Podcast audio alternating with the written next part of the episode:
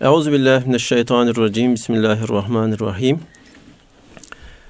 Kıymetli Erkam Radyo dinleyenleri, bir İlmihal Saati programıyla tekrar sizlerin huzurundayız.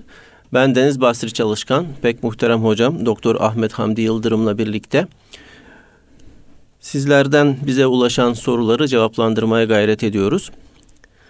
Muhterem hocam, bir hanımefendi izleyicimizden bize şöyle bir soru ulaşmış. Ee, günümüzde feminizm hareketi çok yaygın, bunların görüşleri çok yaygın. Bunların dile getirdiği konulardan bir tanesi de İslam'da kadının şahitliği meselesi. Mahkeme huzurunda efendim bir erkek şahit olarak kabul edilirken ona mukabil iki kadın isteniyor. Bu durumu nasıl izah edebilirsiniz? Elhamdülillahi Rabbil alemin ve salatu ve selamu ala Resulina Muhammedin ve ala alihi ve sahbihi ecmain. Erkeği de kadını da yaratan Cenab-ı Allah. Elbette bir ahenk ve düzen içerisinde hayat sürdürebilmeleri için belirli kurallar ve uyulması gereken emir ve yasaklar menzumesi içerisinde bir hayat öngörmüş hem erkeğe hem kadına. Cenab-ı Rabbul Alemin adili mutlaktır. Mutlak adalet sahibidir. Kullarına kesinlikle zulmetmez. Mahlukata zulmetmez. Allah ne yaparsa yerli yerincedir. Adaletinin gereği icabıdır.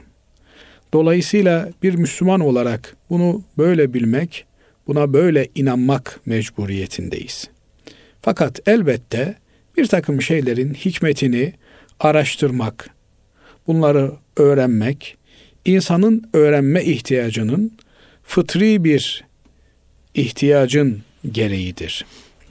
İnsan bir takım şeyleri öğrenmek ister, öğrenebilir mi? Öğrenmeye gayret edecek, öğrenebildiği kadar öğrenecektir.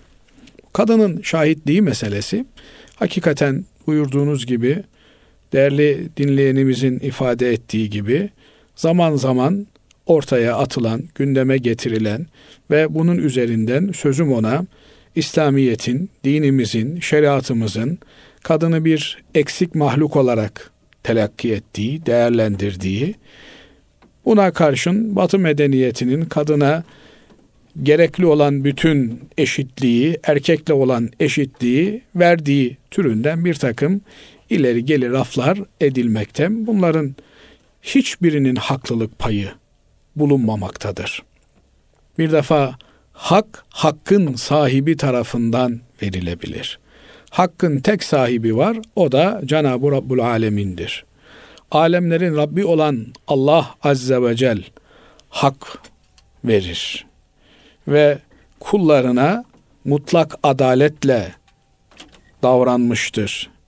Fakat adalet eşitlik anlamına gelmez. Adalet her şeyi yerli yerine vaz etmek anlamına gelir.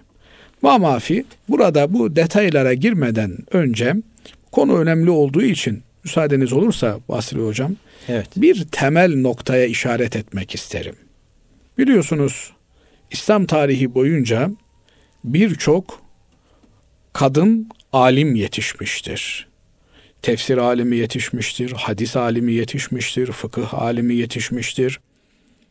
Hadis alimlerinin önde gelenlerinden, fıkıh alimlerinin önde gelenlerinden sahabe devrinde bulunan sahabiye hanımefendiler de vardır. Mesela Efendimiz aleyhissalatu vesselamın muhtereme hanımlarından, müminlerin annesi, gözümüzün nuru, Hazreti Aişe radıyallahu teala anha validemiz hem önemli bir hadis rivayetçisidir hem de fukahadan kabul edilen bir isimdir. Yani fetva vermiş, verdiği fetvalarla Medine toplumunda önemli bir çığır açmış bir isimdir. Biliyorsunuz Hz. Ayşe validemiz Efendimiz Aleyhissalatu vesselamın eşi olması hasebiyle onun en yakınında bulunması, en mahremine muttali olması, haberdar olması bakımından onun rivayet ettiği hadisler çok önemlidir. Çünkü birebir Hazreti Peygamber aleyhissalatu vesselam Efendimizin tabiri caizse gece hayatına ilişkin, gece ibadet hayatına ilişkin, aile hayatına ilişkin başka kimsenin bilemeyeceği olayları bizzat kendisi görmüş, yaşamış, bu olayların tarafı olmuş ve bunları rivayet etmiştir. Binaenaleyh Hazreti Ayşe validemiz Efendimiz aleyhissalatu vesselam'dan gördüğü, işittiği, tanık olduğu olayları bizlere aktaran, rivayet eden, onları bizlere haber veren çok önemli bir isimdir. Bu yönüyle Hazreti Ayşe validemiz Peygamber Efendimizin hadislerini bizlere aktaran en önemli rivayet silsilesinin zincirinin başında gelmektedir. Ve onun rivayet ettiği bir hadisi şerifle ümmeti Muhammed kıyamete kadar bağlı kalmaktadır. O hadisin ifade ettiği hükümler Müslümanlar için kıyamete kadar geçerlidir. Binaenaleyh onun bir rivayeti bütün dönemlerdeki bütün mekanlardaki Müslümanları bağlamaktadır. Ve buna karşılıkta hadis kritiği yapan alimlerimiz Ayşe validemiz radıyallahu teala anhanın rivayet ettiği hadislerle ilgili bu bir kadının rivayetidir. Kadının rivayeti makbul değildir diye bir itirazda bulunmamışlardır. Aksine bu kadın radıyallahu teala anha Ayşe validemiz aynı zamanda da bir fıkıh alimi olduğu için onun rivayeti salt, mücerret, rivayet ile meşgul olan, fıkıh derinliği olmayan sahabe efendilerimizle kıyasla tercih edilmiştir. Bu hadis Ayşe'nin hadisidir radıyallahu teala anha diyerek baş tacı edilmiştir.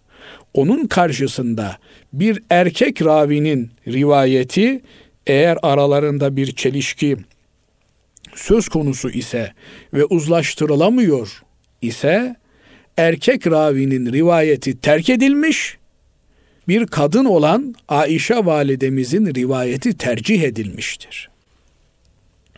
Bu noktadan hareketle şunu söyleyebiliriz ki sahabe efendilerimizin ondan sonra gelen o nesilden sonra gelen alimlerimizin tabiin tebe-i tabiin ulemasının hocalarının baktıkları aradıkları kriter ravinin fıkıh bilgisine sahip olup olmamasıdır. Onun erkek veya kadın olmasını bir ayrıcı nesne olarak görmemişlerdir. Peki buradan şuraya geçmek istiyorum. Rivayet dediğimiz olay bir aktarımdır. Bir insanın gördüğü, tanık olduğu, şahit olduğu, işittiği bir sözü, bir olayı, bir durumu başkalarına aktarması, haber vermesi, rivayet etmesi meselesine rivayet denilmektedir. Peki tanıklık, şahitlik nedir? Tanıklık da şahitlik de aynı şeydir. Tanık dediğimiz, şahit dediğimiz kişi gördüğü, yaşadığı, şahit olduğu, tanık olduğu olayı aktarır. Bunu mahkemede kadı efendinin, hakim efendinin huzurunda önünde ben şöyle şöyle bir olay gördüm, bu olaya tanıklık ediyorum der. Peki özü itibari ile rivayet dediğimiz özelde Hazreti Peygamber sallallahu aleyhi ve sellem Efendimiz'den duyduğu, gördüğü, onun hayatında tanık olduğu bir olayı aktarmak demek olan rivayet ile insanlar arasında cereyan etmiş bir olayı aktarmak demek olan şahitlik arasında ne fark var ki? birinde kadın erkek ayrımı yapılmaz iken diğerinde bir kadın erkek ayrımı yapılmaktadır. İşte bu nokta bize şahitlikte kadının tanıklığının, şahitliğinin niye bazen geçerli olmadığı, bazen yarım kabul edildiğini anlatan, hikmetini gösteren çok önemli bir noktadır. Bu noktanın iyi kavranması gerekiyor. Şimdi memleketimizde her ne kadar son dönemde bir takım e, farklı rivayetler çıkmış olsa da askerlik bir vatan borcudur ve bu vatan hizmetini memlekette belli bir yaşa gelmiş olan bütün erkeklerin yerine getirilmesi mecburidir. Bu vatan hizmeti noktasında kadınlar bu hizmetten muaf tutulmuştur. Kadınlara böyle bir yükümlülük yüklenmemiştir. Buradan hareketle kadınları devlet yarım kabul etmiş, eksik kabul etmiş, onlara böyle bir yükümlülük yüklememiş diyemeyeceğimiz gibi şeriatımızda kadınları şahitlik yükünden kurtarmıştır. Şahitlik bir görevdir, bir vazifedir. Çok büyük, çok önemli bir vazifedir. Adeta cihat meydanlarında cihat etmeye denk bir vazifedir. Kişinin kendisini tehlikelere arz etmesi, kavgaya, kargaşaya kendisini konu etmesi anlamına gelmektedir. Birazdan dilimizin döndüğünce bu noktaya da temas edeceğiz. Efendim şeriat bir defa şeriatımız İslam dini kadını bu vazifeden muaf tutmuştur. Şahitlik bir vazifedir, bir görevdir. Bu görevi şahit olan kimse yerine getirmekle mükelleftir. Efendim bana ne deme imkanına sahip değildir. Eğer bu şahitlik bir takım kimselerin haklarının zayi olmasına, şeriatın emirlerinin çiğnenmesine yol açıyor ise burada şahitlik vazifesini yerine getirme mecburiyeti söz konusudur. Keyfe keder değildir. Ama şahitlik Türkçemizde güzel bir deyiş vardır. Derler ki işin yoksa şahit ol, paran çoksa kefil ol. Niye? Her defasında mahkeme şahitleri dinlemek üzere çağıracak.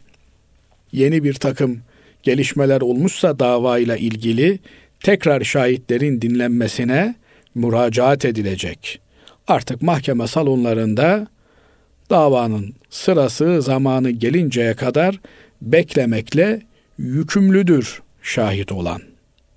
Ayrıca yargı dediğiniz hukuk sisteminde matematikte iki kere ikinin dört ettiği gibi net bir takım verilere mümkün olduğunca dayanmalıdır. Binaenaleyh yargıçın vazifesi delillere bakarak şahitlerin, tanıkların tanıklıklarına bakarak karar vermektir. Bu durumda kararı asıl veren tanıkların kendisidir. Mahkemede kadı efendi değildir. Hakim efendi değildir. Zira yine meşhur bir sözümüz var. İki şahitle adamı ipe götürürsün. Binaenaleyh burada iki şahitli birinin bir cinayet işlediğine tanıklık eder, ortada cinayete dair veriler de bulunur ise burada kadının, hakimin yapabileceği bir şey yoktur. Tanıkların tanıklığına bakarak buna istinaden idam fermanını imzalamakla yükümlüdür. Bu durumda zanlının idam olmasına yol açan hakimin kararından çok o karara mesnet teşkil eden, dayanak teşkil eden şahitlerin şahadetleri, tanıklıklarıdır. Ama bu aynı zamanda zanlının ve onun akrabalarının husumetini çekecek, onlarla kavgalı olmayı doğuracak bir konudur. Hele de İslam'ın ilk ortaya çıktığı Arap toplumunda asabiyetin, ırkçılığın, kavmiyetçiliğin, kabileciliğin çok yoğun olduğu bir toplumda filanın tanıklığı yüzünden babam öldü, amcamın oğlu öldü, amcam öldü diye bunların etrafında husumetin, kavganın, gürültünün oluşması çok büyük ihtimaldir. Bugün bile mahkeme salonlarında, adliye koridorlarında silahla birbirlerini kovalayan davalı ve davacı insanlar görüyoruz. İşte bu kavga ortamından, bu gürültü ortamından, kadının nezaketi ve latafetiyle bağdaşmayan bu kaba saba ortamlardan Cenab-ı Allah kadını korumuştur.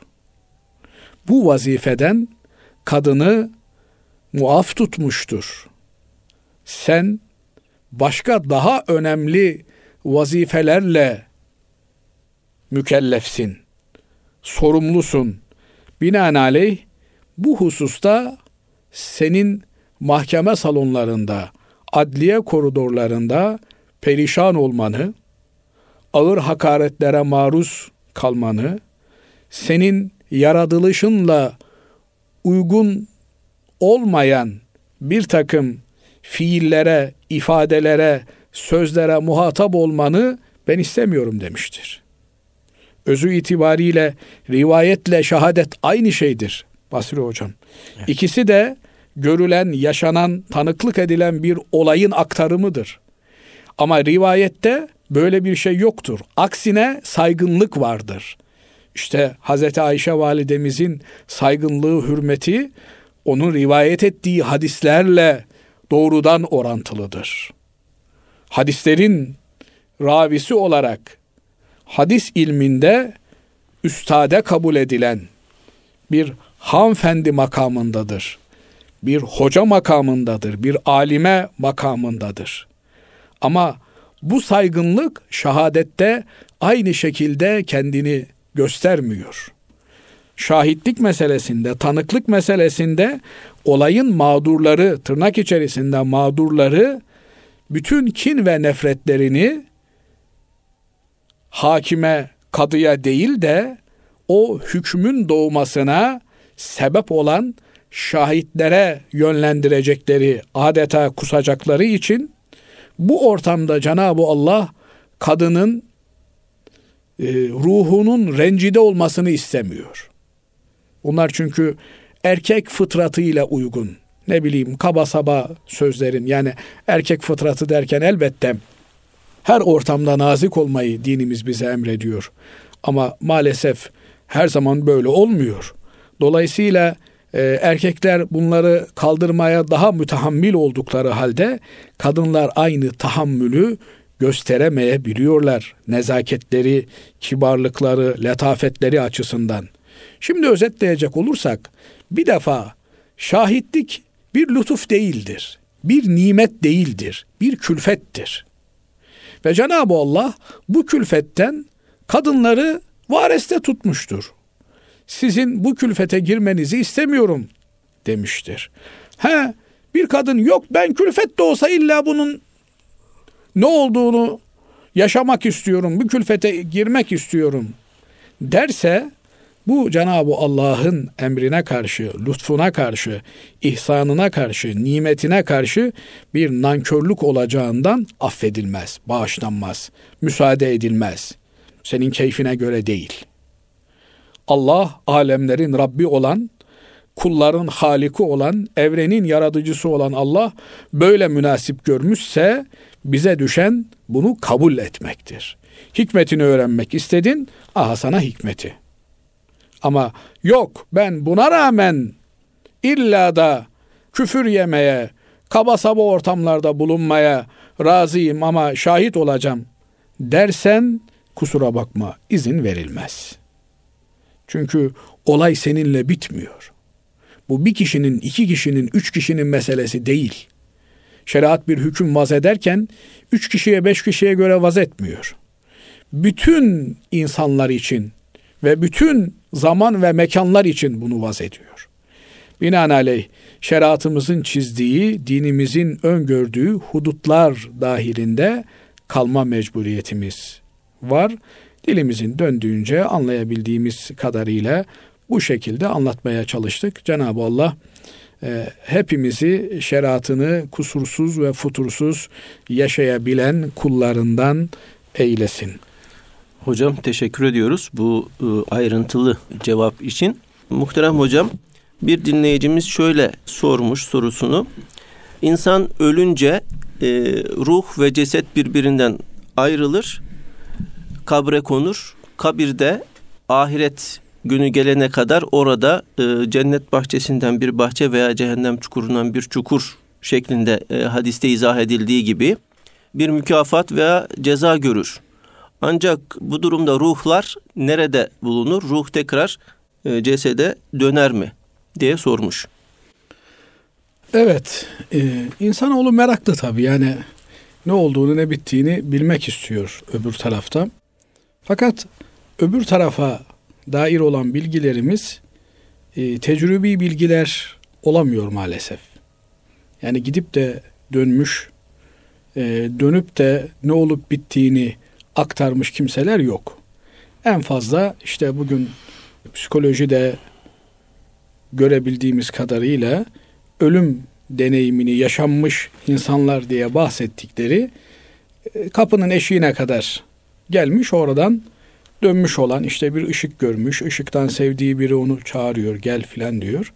Ama e, gitmemiş geri gelmiş olan kimseler bundan ibaret. Daha ötesi yok. Yani gidip de 2-3 e, gün orada yaşamış ondan sonra gelmiş ben şunları bunları yaşadım diye bize aktaracak kimse yok.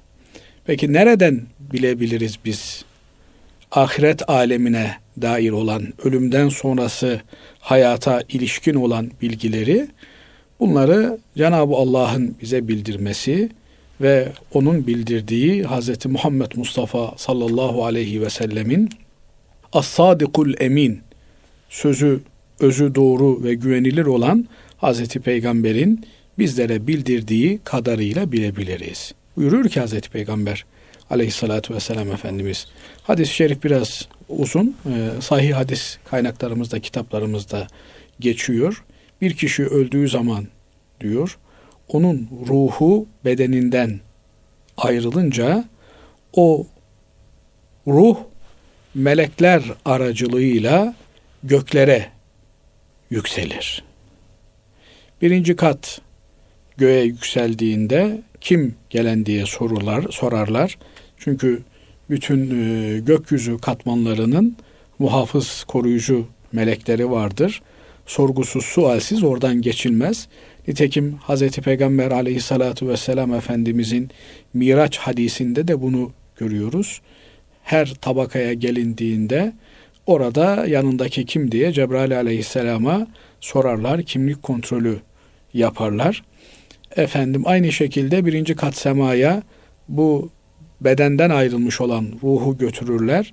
İyi bir ruh ise burada çok güzel karşılanır. Ondan sonra ikinci kat semaya, üçüncü kat semaya yine aynı teşrifatla, protokol ile alınır. Yedinci kat semaya ve oradan illiyin makamına yani yüceler yücesi bir makama getirilir. Burası senin makamın, senin yerin denir. Ondan sonra tekrar ruh hadisi şeriften öğrendiğimiz kadarıyla kabre avdet eder. Ve e, münker nekir denilen iki meleğin sorgu sualinde kabirde hazır bulunur. Ve bu işlemden sonra e, illiyin makamı ile kabir arasında azat bir halde, serbest bir halde geliş gidişler yapar. Biliyorsunuz ruh ile ilgili Kur'an-ı Kerim'in ifadesi ve ma utitum minel ilmi illa qalila.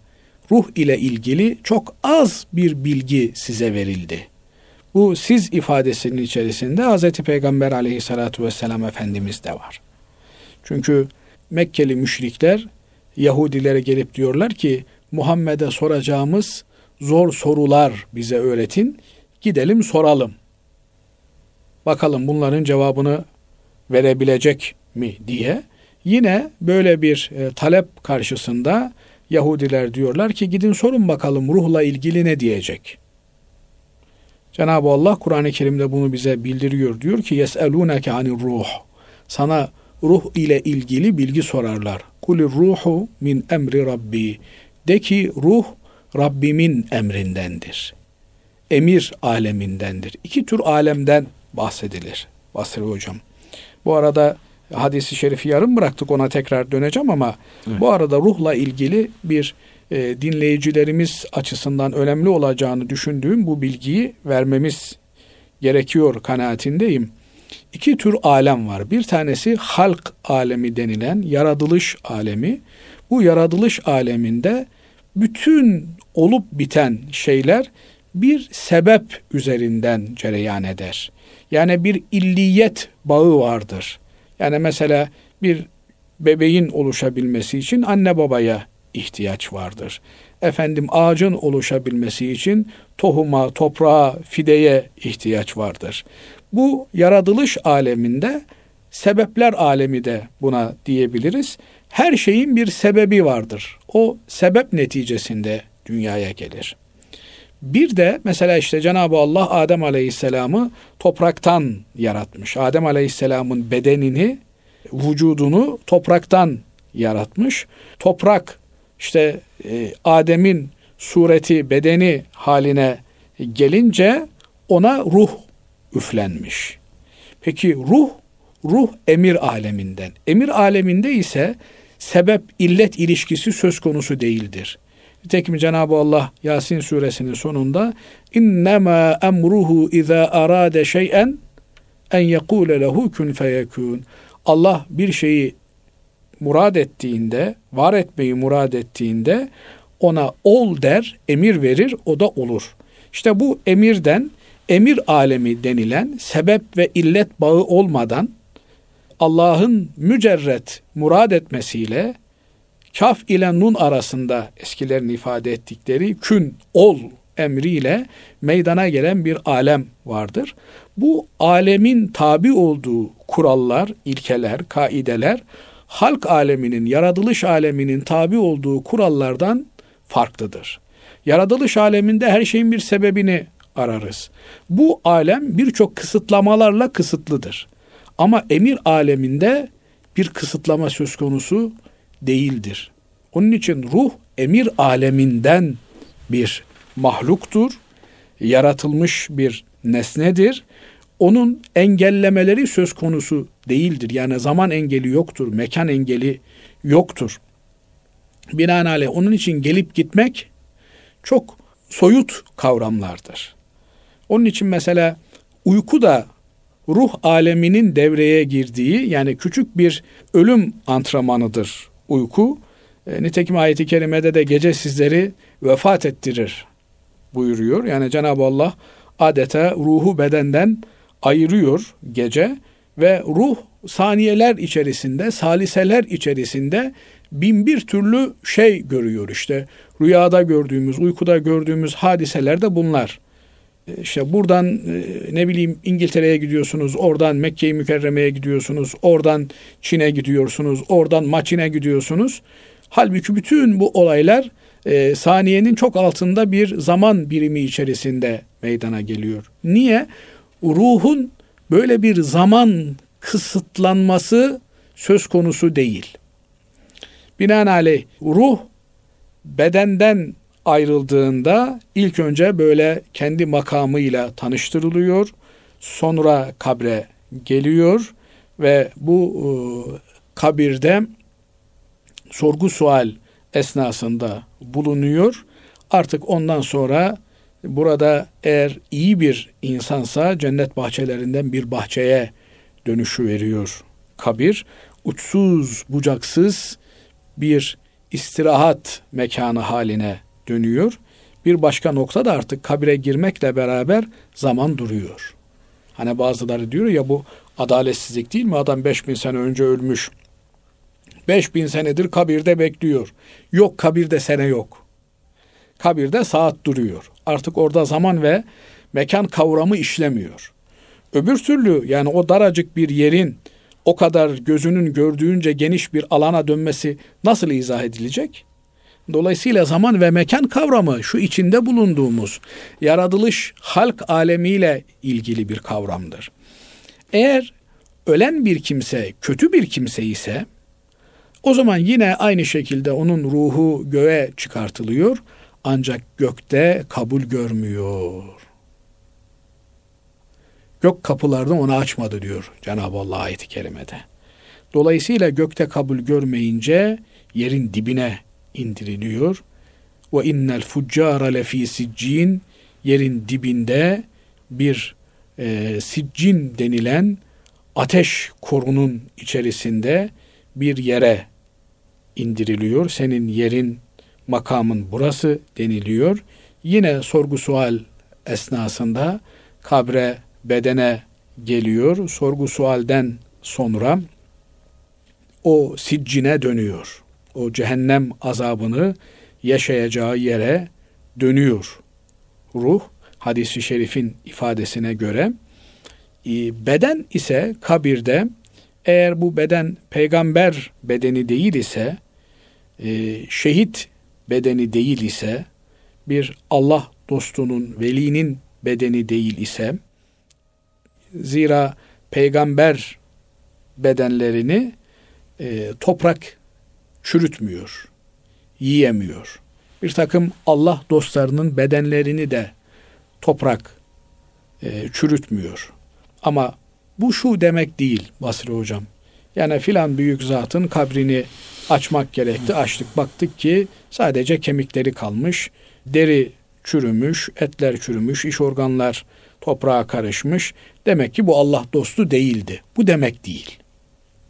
Yani burada böyle bir sınama meselesi söz konusu değil. Ama evet. Cenab-ı Allah bir takım kullarına özel ikramlarda bulunabiliyor. Bu özel ikramlar onun bedeninin toprakta da e, aynen kalması şeklinde tezahür edebiliyor.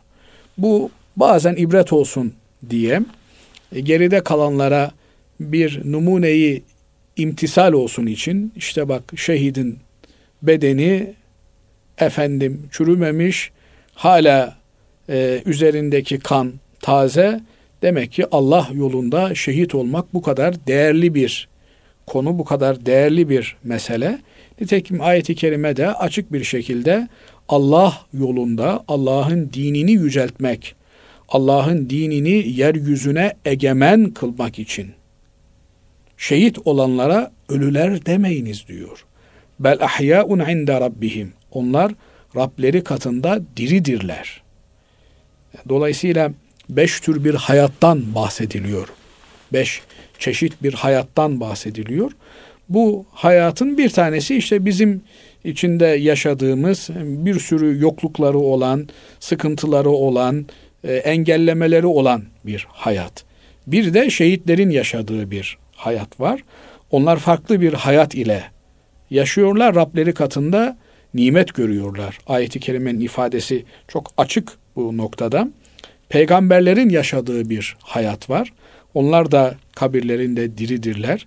Efendimiz Aleyhisselatü Vesselam işte beni kabrimde ziyaret eden hayatımda ziyaret etmiş gibidir diyor. Bunu anlatıyor aslında. Yani selam verildiğinde Efendimiz Aleyhisselatü Vesselam o selamı alıyor. Cuma günü e, salatü selamı çok okuyoruz. Çünkü Efendimiz Aleyhisselatü Vesselam direkt olarak selamı alıyor. Diğer zamanlarda melekler işte bugün mesela çarşamba bugün Efendimiz Aleyhisselatü Vesselam'a okuduğumuz salatü selamları melekler Efendimiz Aleyhisselatü Vesselam'a götürüyor. Ama cuma günü direkt olarak Hazreti Peygamber Efendimiz alıyor. Ve yine cuma günü amelleriniz bana arz olunur diyor. Yani kabirde hayat var mı? Var. Ama o hayat bizim içinde bulunduğumuz bugün işte yaşadığımızı varsaydığımız hayat gibi bir hayat değil. Farklı bir e, hayat. insanın bütün e, normal işte insanların biz kabre girdiğimizde bütün parçalarımız zamanla toprağa karışıyor. Fakat acbu zenep denilen kuyruk sokumunda e, işte bugün mesela bunu daha iyi anlıyoruz. İnsanın bütün DNA'sının olduğu her bir parçasında, her bir zerresinde bütün DNA'sı var. O DNA'dan bir tane molekül almak suretiyle işte insan kopyalayabiliyorlar. İşte Cenab-ı Allah da insanın o acm zenep denilen kuyruk sokumunda la teşbih e, DNA bankasının olduğu e, nokta toprak tarafından tüketilmiyor. Toprak tarafından imha edilmiyor, kalıyor ve e, yine Efendimiz Aleyhisselatü Vesselam'ın hadislerinden öğreniyoruz ki İsrafil Aleyhisselam ikinci sura üfürdüğünde bütün işte o insanda yok olmayan parçadan e, tabi birinci sura üflemekle beraber her şey yok oluyor. Ama ikinci surla beraber tekrar o e, acmun zenepten e, tabiri caizse DNA e, kodundan insanın tekrar kabirlerden insanlar çıkıyorlar. Ve işte mahşer başlıyor, kıyamet e, başlıyor. Binaenaleyh ruhla ilgili çok fazla bildiğimiz şey yok ama e, sınırlı sayıda hadislerden öğrendiğimiz kadarıyla iyilerin ruhu illiyin makamında, yücelikler makamında bulunuyor. Kötülerin ruhu da siccin denilen facirlerin, günahkarların bulunduğu bir cehennem koru noktasında bulunuyor. E, kötüler kıyamet gününe kadar tekrar dirilişe kadar orada azap çekiyorlar. İyiler de nimet içerisinde yaşıyorlar. Dolayısıyla kabirde azap var mıdır? Kabirde azap vardır. Kabirde azabın olduğunu ifade eden hadisi şerifler bulunuyor. Efendimiz Aleyhisselatü Vesselam e, müteaddit hadislerinde işte burada yatan azap çekiyor diyor veya burada yatan e, nimetler içerisinde yüzüyor diyor. Hatta bir hadisi şeriflerinde şu iki kabirde yatanlar azap çekiyorlar. Size göre de pek önemsiz olan meseleden dolayı azap çekiyorlar. Önemli ama siz önemli görmüyorsunuz. Bunlardan bir tanesi e, idrardan sakınmıyordu. Yani idrar üzerine bulaşmış, elbisesine bulaşmış, bulaşmamış. İşte bugün çok affedersiniz ayakta idrar yapıyor adam. Hemen e, fermuarını çekiyor, geçip gidiyor. E, ama o peşinden e, çamaşırına bulaşan şeyler bir pislik teşkil ediyor. Bundan sakınmıyor. Dolayısıyla bundan dolayı azap görüyor diyor Hazreti Peygamber Efendimiz. Öbür bir kimse de laf getirip götürdüğü için. Ya biliyor musun filan ne dedi? Aa işte aa öyle mi dedi? Şu da şöyle demişti filan diye insanların arkasından kim ne dedi dedikodu yapmakla meşgul olanlar. Bunları insanlar böyle çerez gibi, peynir ekmek gibi tüketiyorlar ama Allah katında bunlar çok veballi, ağır şeyler ve kabir azabının ana sebeplerinden bir tanesi. Efendimiz Aleyhisselatü Vesselam bunu direkt olarak bizlere ifade ediyor. Ondan sonra da iki tane yaş e, fide bu kabirlere dikiyor. İnşallah diyor bunlar burada e, yeşil olarak kaldıkları sürece ümit ederim ki bu kabir sahiplerinin azabı hafifler diyor. Dolayısıyla kabir azabı bir realite, bir gerçek. Bunu inkar etmekle kabirde azaptan kurtulmak mümkün değil. Binaenaleyh kabre hazırlıklı gitmek lazım. Kabre donanımlı gitmek lazım. Cenab-ı Allah bizleri hali hayatımızda da iman selametiyle, İslam nimetiyle perverde etsin. Kabirde de inşallah o nimetler içerisinde bir hayat sürmeyi nasip eylesin. Amin. Muhterem hocam, verdiğiniz cevaplardan şahsen çok istifade ettim. Umarım ki dinleyenlerimiz de istifade etmiştir. Kıymetli Erkam Radyo dinleyenleri, burada programımızın sonuna ermiş e, bulunuyoruz. Allah'ın selamı, rahmeti ve bereketi hepimizin üzerine olsun. Mübarek üç aylarımız hepimiz e, kutlu olsun. Tebrik ediyoruz. Allahümme barik lena fi Recebe ve Şaban ve belligna Ramazan diyerek programı nihayetlendiriyoruz. Allah'a emanet olunuz.